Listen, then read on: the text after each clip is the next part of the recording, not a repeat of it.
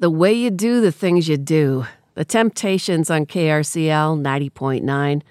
And Mine Forever from Lord Huron starting us off tonight. My thanks to eBay Jamil Hamilton for another great afternoon drive ahead of that. You can always check out what we're playing by visiting our playlist online at krcl.org. I'm Laura Jones, and this is Radioactive, plugging you into grassroots activists, community builders, punk rock farmers, and DIY creatives. So, coming up tonight, new legislation in Congress will extend and expand the Radiation Exposure Compensation Act, aka RECA. If successful, Utah Congressman Burgess Owens is a co sponsor of the House bill, which will extend coverage to all of Utah and six western states Radioactive is going to bring you more with journalist and downwinder Mary Dixon. Books unite us, censorship divides us. That is the theme of this year's Banned Books Week, going on now through October 2nd.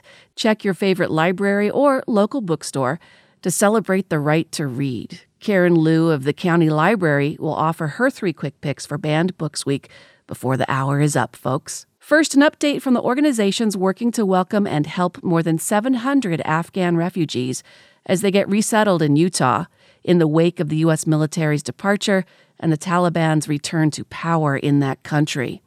There are ways you can help.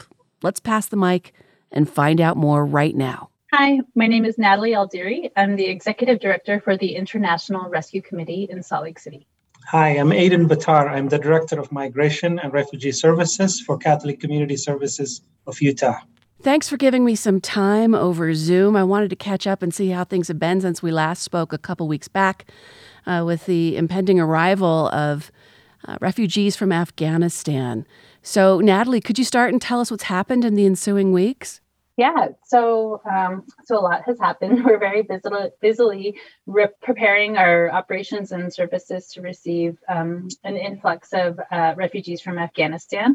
The state is expected to receive 765 individuals over the next six months. We anticipate that being a little bit longer, but over that period of time, the IRC and CCS will be receiving and, and support and providing support services to, to um, some of our newest arrivals. So, Aden, the two organizations work in tandem. How have the last couple of weeks been for Catholic Community Services of Utah on this issue? It has been a very busy time as we prepare for the arrival of the Afghan refugee and also other refugees that are coming as well. Uh, so, uh, we've been looking for housing and um, and other support services that the refugees are in need when they arrive. So, uh, it has been very busy uh, busy weeks, and, and, I would say whole month of August and this month as well. So we've seen a lot in the news with immigrants from Haiti down on the U.S. Mexico border, and a camp there that's been cleared out. Will we be seeing folks from Haiti here in Utah? Uh, so we haven't been getting Haitian refugees uh, for a long time, but I think uh, right now the refugees that we are receiving are coming from Congo and uh, the also the Afghan um, and, and, and some other refugees that are also coming includes uh, so Somali refugees and so forth. Regardless, these folks need our help. And when we spoke last, you talked about different ways folks could help, and I heard that you've been inundated since then. What uh, has come in, and what do you still need?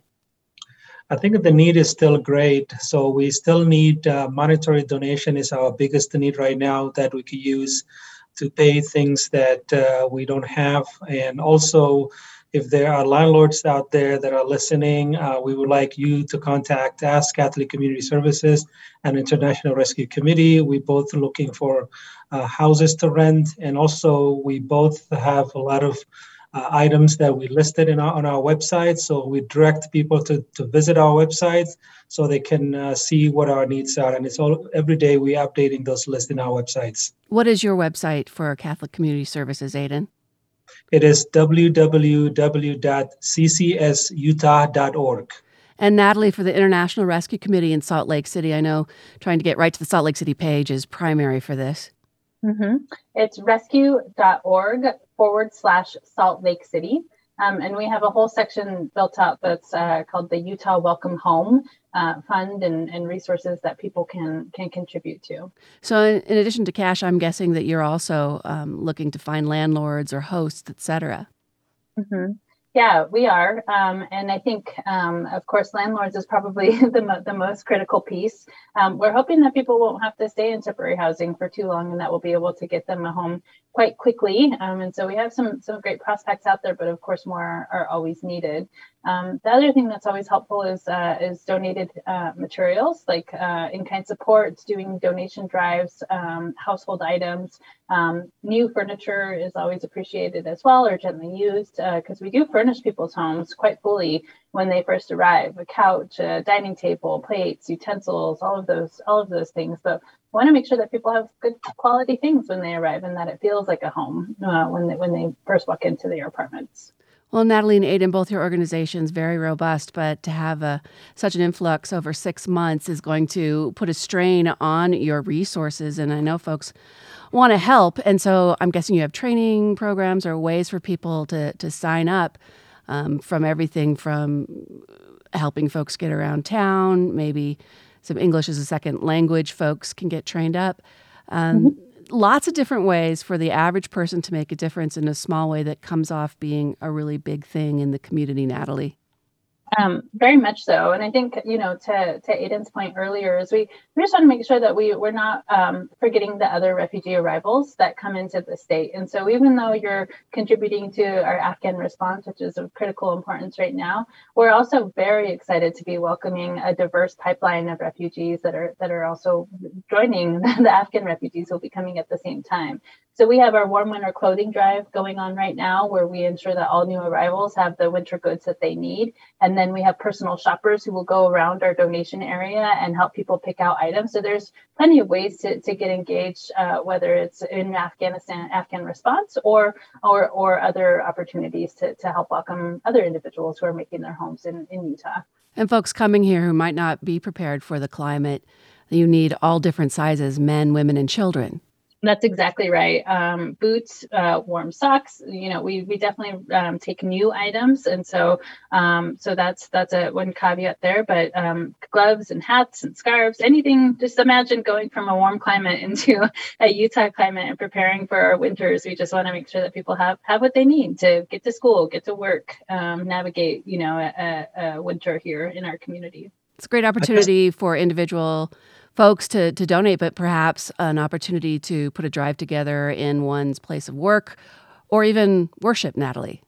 That's exactly right. Um, it can be anywhere. Talk to your neighbors, do it yourself. Go to Costco, pick out a few jackets while you're there shopping, drop them off at our office. Those are just great ways to, to help out. Aden, I'm sorry, I stepped on you there. Aden Batar. Yes, I also want to add uh, to what Natalie uh, already said. There is also a need for uh, uh, technology uh, because as, as we know nowadays that we use a lot of uh, uh you know digital navigation. So we need uh, computers tablets uh, for, for for the youth and the, for the families as they start school and also learning the language. So we need all the all the electronics that we could get especially computers. The laptops is very badly needed right now.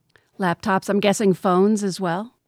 Yes absolutely. Anything that they can connect uh, and also communicate would be really helpful.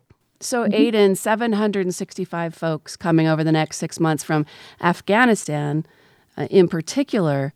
What should landlords know about a relationship with working with refugees who are being resettled and any special requirements or cultural sensitivities that they need to be prepared for?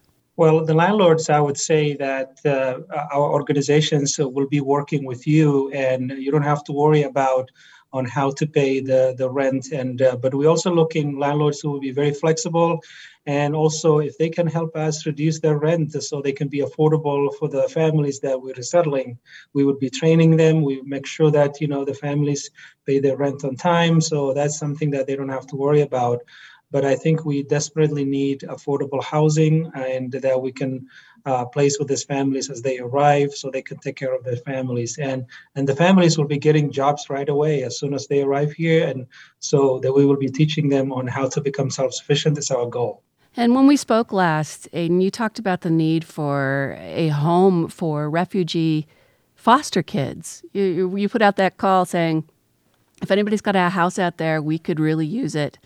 Any response on that yet? Are you still looking? We, we are still looking for foster care uh, families who can become a foster parent to, to take foster families. And also, uh, we started a uh, what do we call it? You know, independent uh, living program where we put uh, the uh, youth who reach the age of 18, so we can place them into a home, so they will learn the skills of living on their own. So if you have a house that you want to donate to to us, that would be really helpful, so we can use for that cause as well. All right. Aden and Natalie, I know you're starting to probably see the names and the backgrounds of um, potential refugees from Afghanistan or Congo or where have you come across your desk. Can you tell us a little bit about these folks um, and maybe connect us with them a little bit more? Aden. So the the Afghan refugees uh, that are coming right now, uh, the people who risk their life working side by side with our forces in Afghanistan. They, they, they were the interpreters, they were the, the contractors. So they put their lives on the line and, uh, you know, helping our forces to succeed their fight in Afghanistan. So but now it is, it is our turn to help them when they come to our community that we need to provide them all the support that they need. And also all these other refugees that are coming also have had similar situation that they're escaping war, violence, and uh, inhumane conditions uh, when they come here. Uh, we need to show them respect and also to provide them all the support that they need.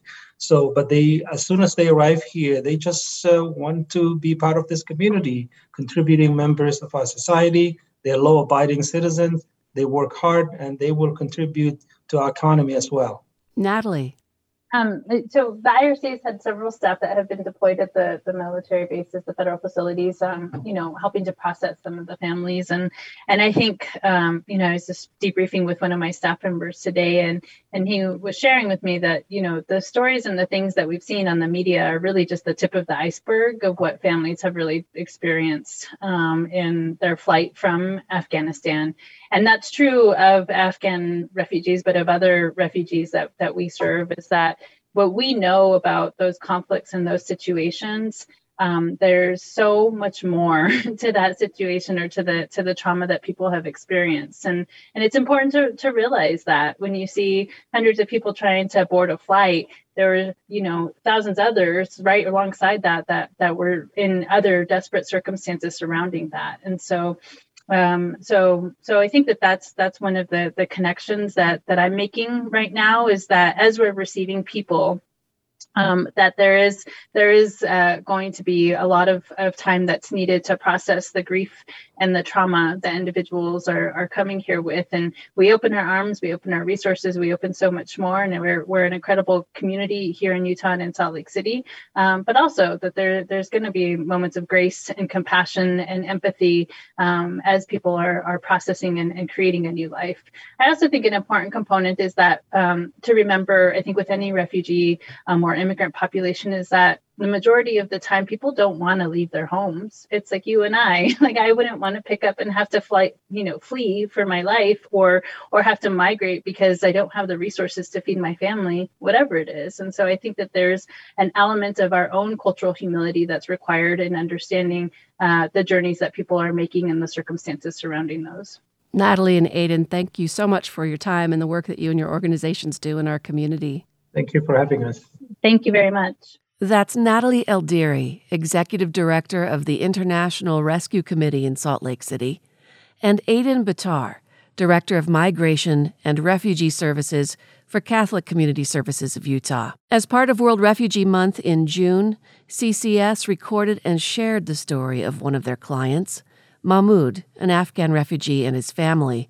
They've graciously given us permission to share it with you tonight. My name is Mahmoud, and uh, I have a wife and uh, four children, one son and three daughters. Uh, life in Afghanistan, uh, not good, very bad, bad condition right now. Every day that uh, when you uh, leave home, it seems that it's, my life is in danger because nobody knows that ha- what will happen next. There is a lot of bomb, bomb explosion we don't know where they put the bombs so suddenly uh, it's ex- exploded like that i was working with the us army in afghanistan uh, for uh, four years interpreting for them. The Taliban has targeted those people that's who's working with the or uh, foreigners and uh, international organizations uh, killing people. Our life was in danger. I thought that what will happen with my children, with my family. So uh, this plan we uh, make uh, together, me and my wife, we had to leave Afghanistan as soon as possible. And uh, my supervisor gave me the recommendation letter. In this beginning, when when I submit my document, after six months I got my approval. But the duration of time, it, we didn't know that when we will go. But because it's a long process, takes like uh, three years that uh, we was waiting for our visa. After approving that, so they gave us for all of our family visa, and so we uh, plan to come to the United States and Utah because their future is very important for me, for um, especially my children. We left Afghanistan on 23rd of March. So on that day, uh, as you know, that on last year is a very bad condition because of the coronavirus lockdown everywhere. My cousin is here, and uh, he just came uh, to the airport and picked up me from there. We went to their house for for just one week.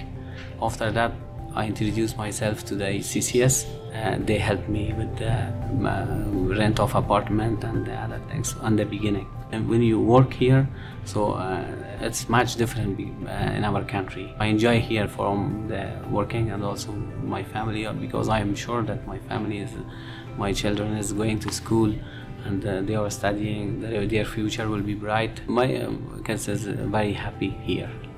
Since last year, I, I see difference uh, their hobbies and everything, and they are enjoying from studying to going to school. My wife is my wife is also the same busy life, but, uh, still we uh, don't have any problem.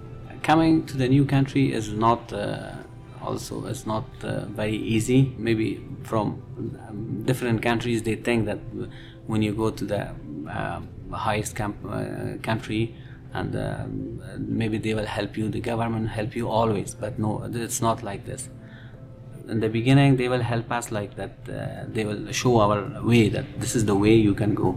You have to make your life here and you have to work hard and harder and harder and think about your future and your family future. And that is mahmoud an afghan refugee resettled in utah. Check tonight's show notes for a link to catholic community services and the International Rescue Committee in Salt Lake City, and consider donating some of your extra time and dimes to their programs in our community. I'm Laura Jones, and this is Radioactive. Still to come, a push in Congress to extend and expand the Radiation Exposure Compensation Act. It's backed by Utah's own Congressman Burgess Owens. Three quick picks for banned Books Week and Brett Dennen's See the World coming up next on KRCL. Everyone plays a role in suicide prevention. Call 1 800 273 8255 for 24 7. Free and confidential support for people in distress prevention and crisis resources for you or your loved ones, and best practices for professionals. Hi, this is Karen Liu, a librarian from the County Library's Riverton branch with three quick picks for Banned Books Week. Pick number one is Stamped Racism, Anti Racism, and You by Ibram X. Kendi and Jason Reynolds. In this version of Stamped, Jason Reynolds remixes or reframes Ibram Kendi's scholarly work, Stamped from the Beginning, making it readable and accessible for middle grade and YA readers in a fast paced, energetic, teen friendly format. This book covers important historical figures and movements in United States history providing us a lens to learn or unlearn many of the lessons we were taught in school. I highly recommend the audiobook version narrated by author Jason Reynolds. It's like he's having an engaging conversation with us, just what we want in a nonfiction text, giving us a historical account of the origin and perpetuation of racism in ideologies and institutions in our country. This book has been banned or challenged due to claims that the book contains selective storytelling incidents and does not encompass racism against all people. Pick number two is George by Alex Gino. When people look at George, they think they see a boy, but she knows she's not a boy. She knows she's a girl.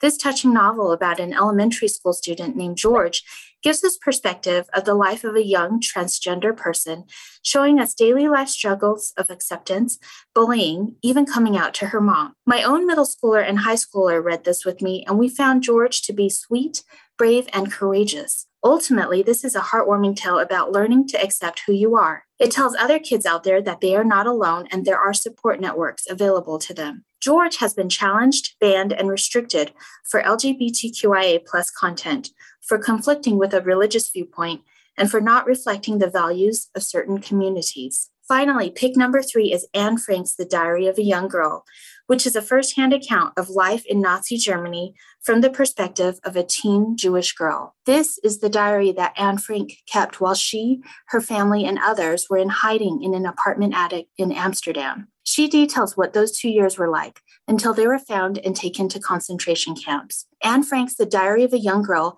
is still occasionally removed from shelves or reading lists today the reasons are not because students may have nightmares from reading about the Frank family hiding in an attic or being dragged into Nazi death camps, but because at one brief point, 14 year old Anne describes her maturing anatomy. The book has been banned or challenged due to passages that have been considered sexually offensive, as well as for the tragic nature of the book, which some feel might be depressing for young readers. American journalist Scott Simon said, Banned books remind us of the power of the written word. So celebrate our freedom to read and check out these and other challenged or banned books at the County Library or online at thecountylibrary.org. I'm Karen Liu from the County Library with three quick picks for Banned Books Week on KRCL. Brett Dennen, See the World on KRCL 90.9.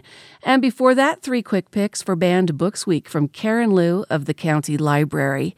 Check tonight's show post for her picks and check them out from your library or look for them at your local bookstore and celebrate the right to read during Banned Books Week. I'm Laura Jones, and this is Radioactive, plugging you into your community of grassroots activists, community builders, punk rock farmers, and DIY creatives. All right. With time running out, new legislation offers hope and urgency for survivors of nuclear testing and uranium mining. Earlier this month, two senators and a representative introduced new legislation to extend and expand the 1990 Radiation Exposure Compensation Act, also known as RECA. To find out more, let's pass the radioactive mic. Perhaps not the best choice of words.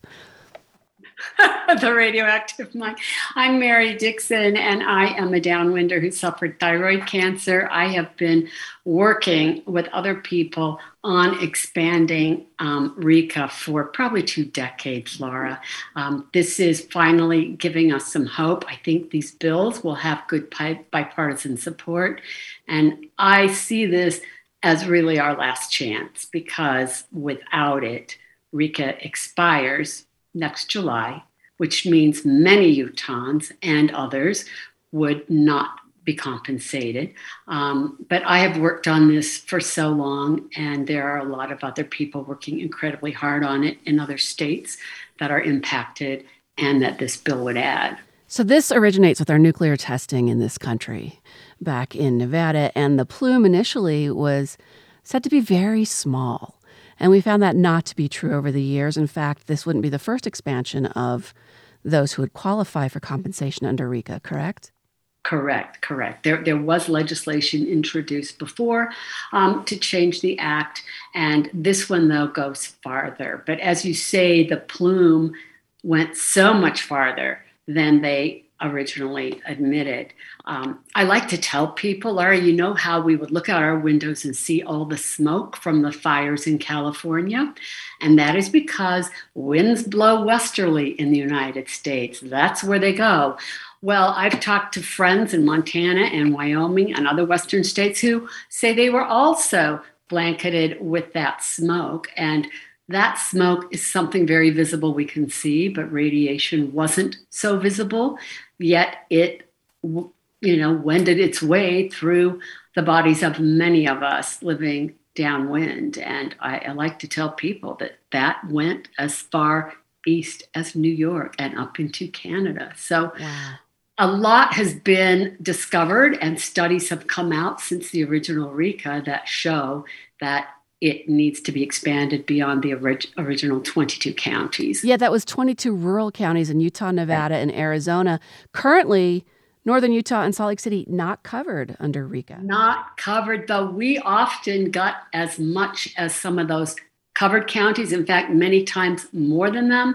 Interestingly, the the first highest county for exposure was Washington County, where St. George is. The second was Gem, Idaho.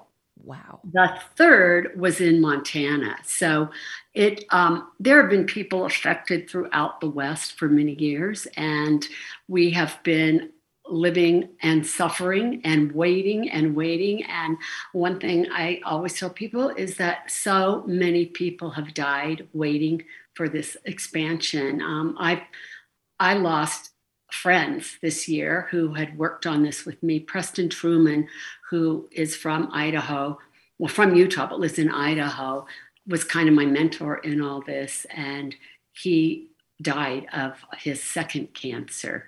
He got a second cancer um, back in February. And I, I everyone I worked with on this issue in Utah, the people I worked with for years, they are all gone.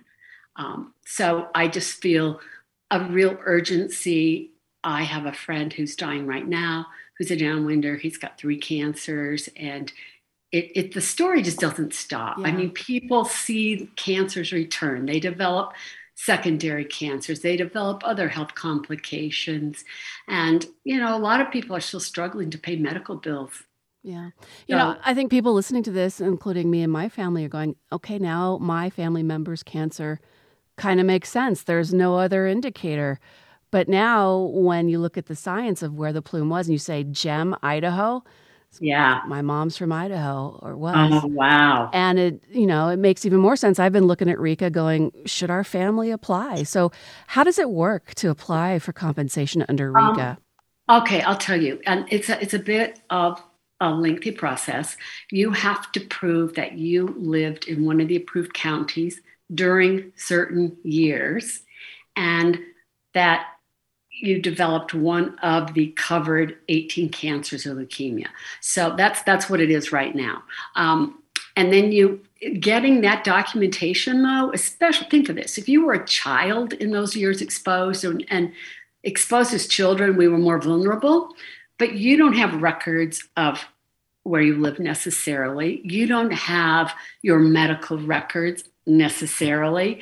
Um, so it's it can be a little tough. I have to say, in Utah, you can, if you were ever a member of the Mormon Church, they do have an office that will help you prove you went to church and lived in Utah during certain years or other states.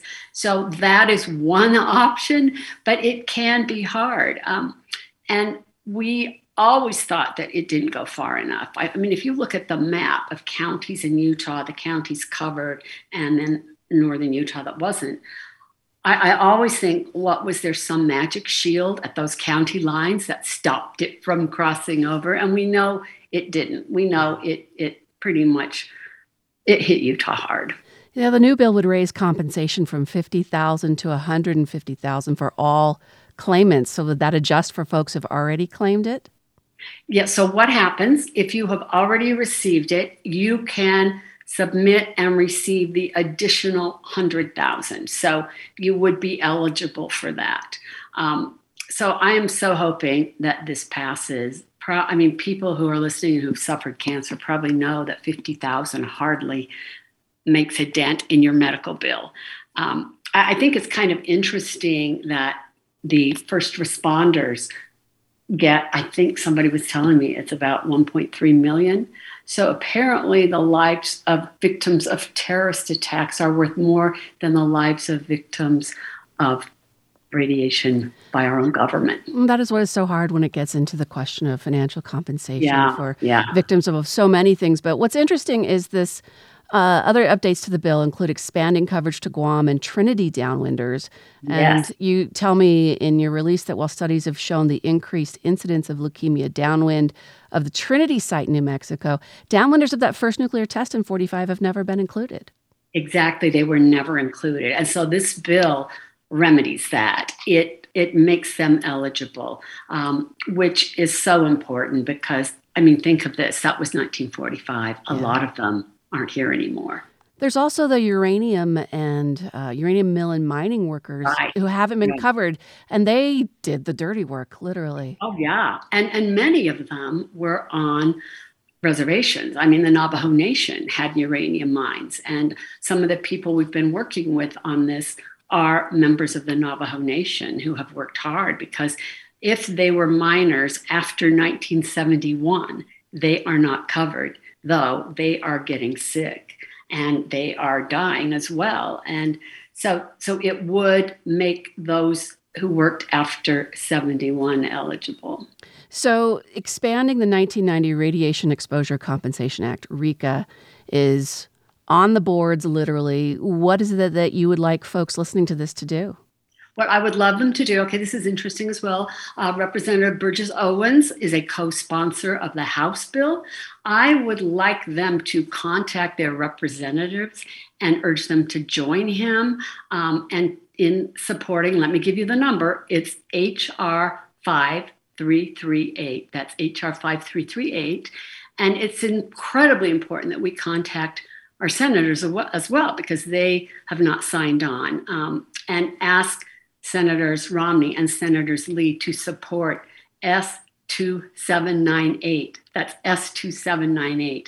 Um, people can look up online those bills, read the full text. They can see who else co sponsored. There is a good list of bipartisan sponsorship. Senator Cory um, Booker out of New Jersey is a big proponent of the Senate bill. He signed on. There, there are people, it, it just um, kind of makes me feel a bit bad that senators in other states are such strong proponents of this, and our own senators have not signed on yet. So I am hoping that they will join in and sign on to this and support it.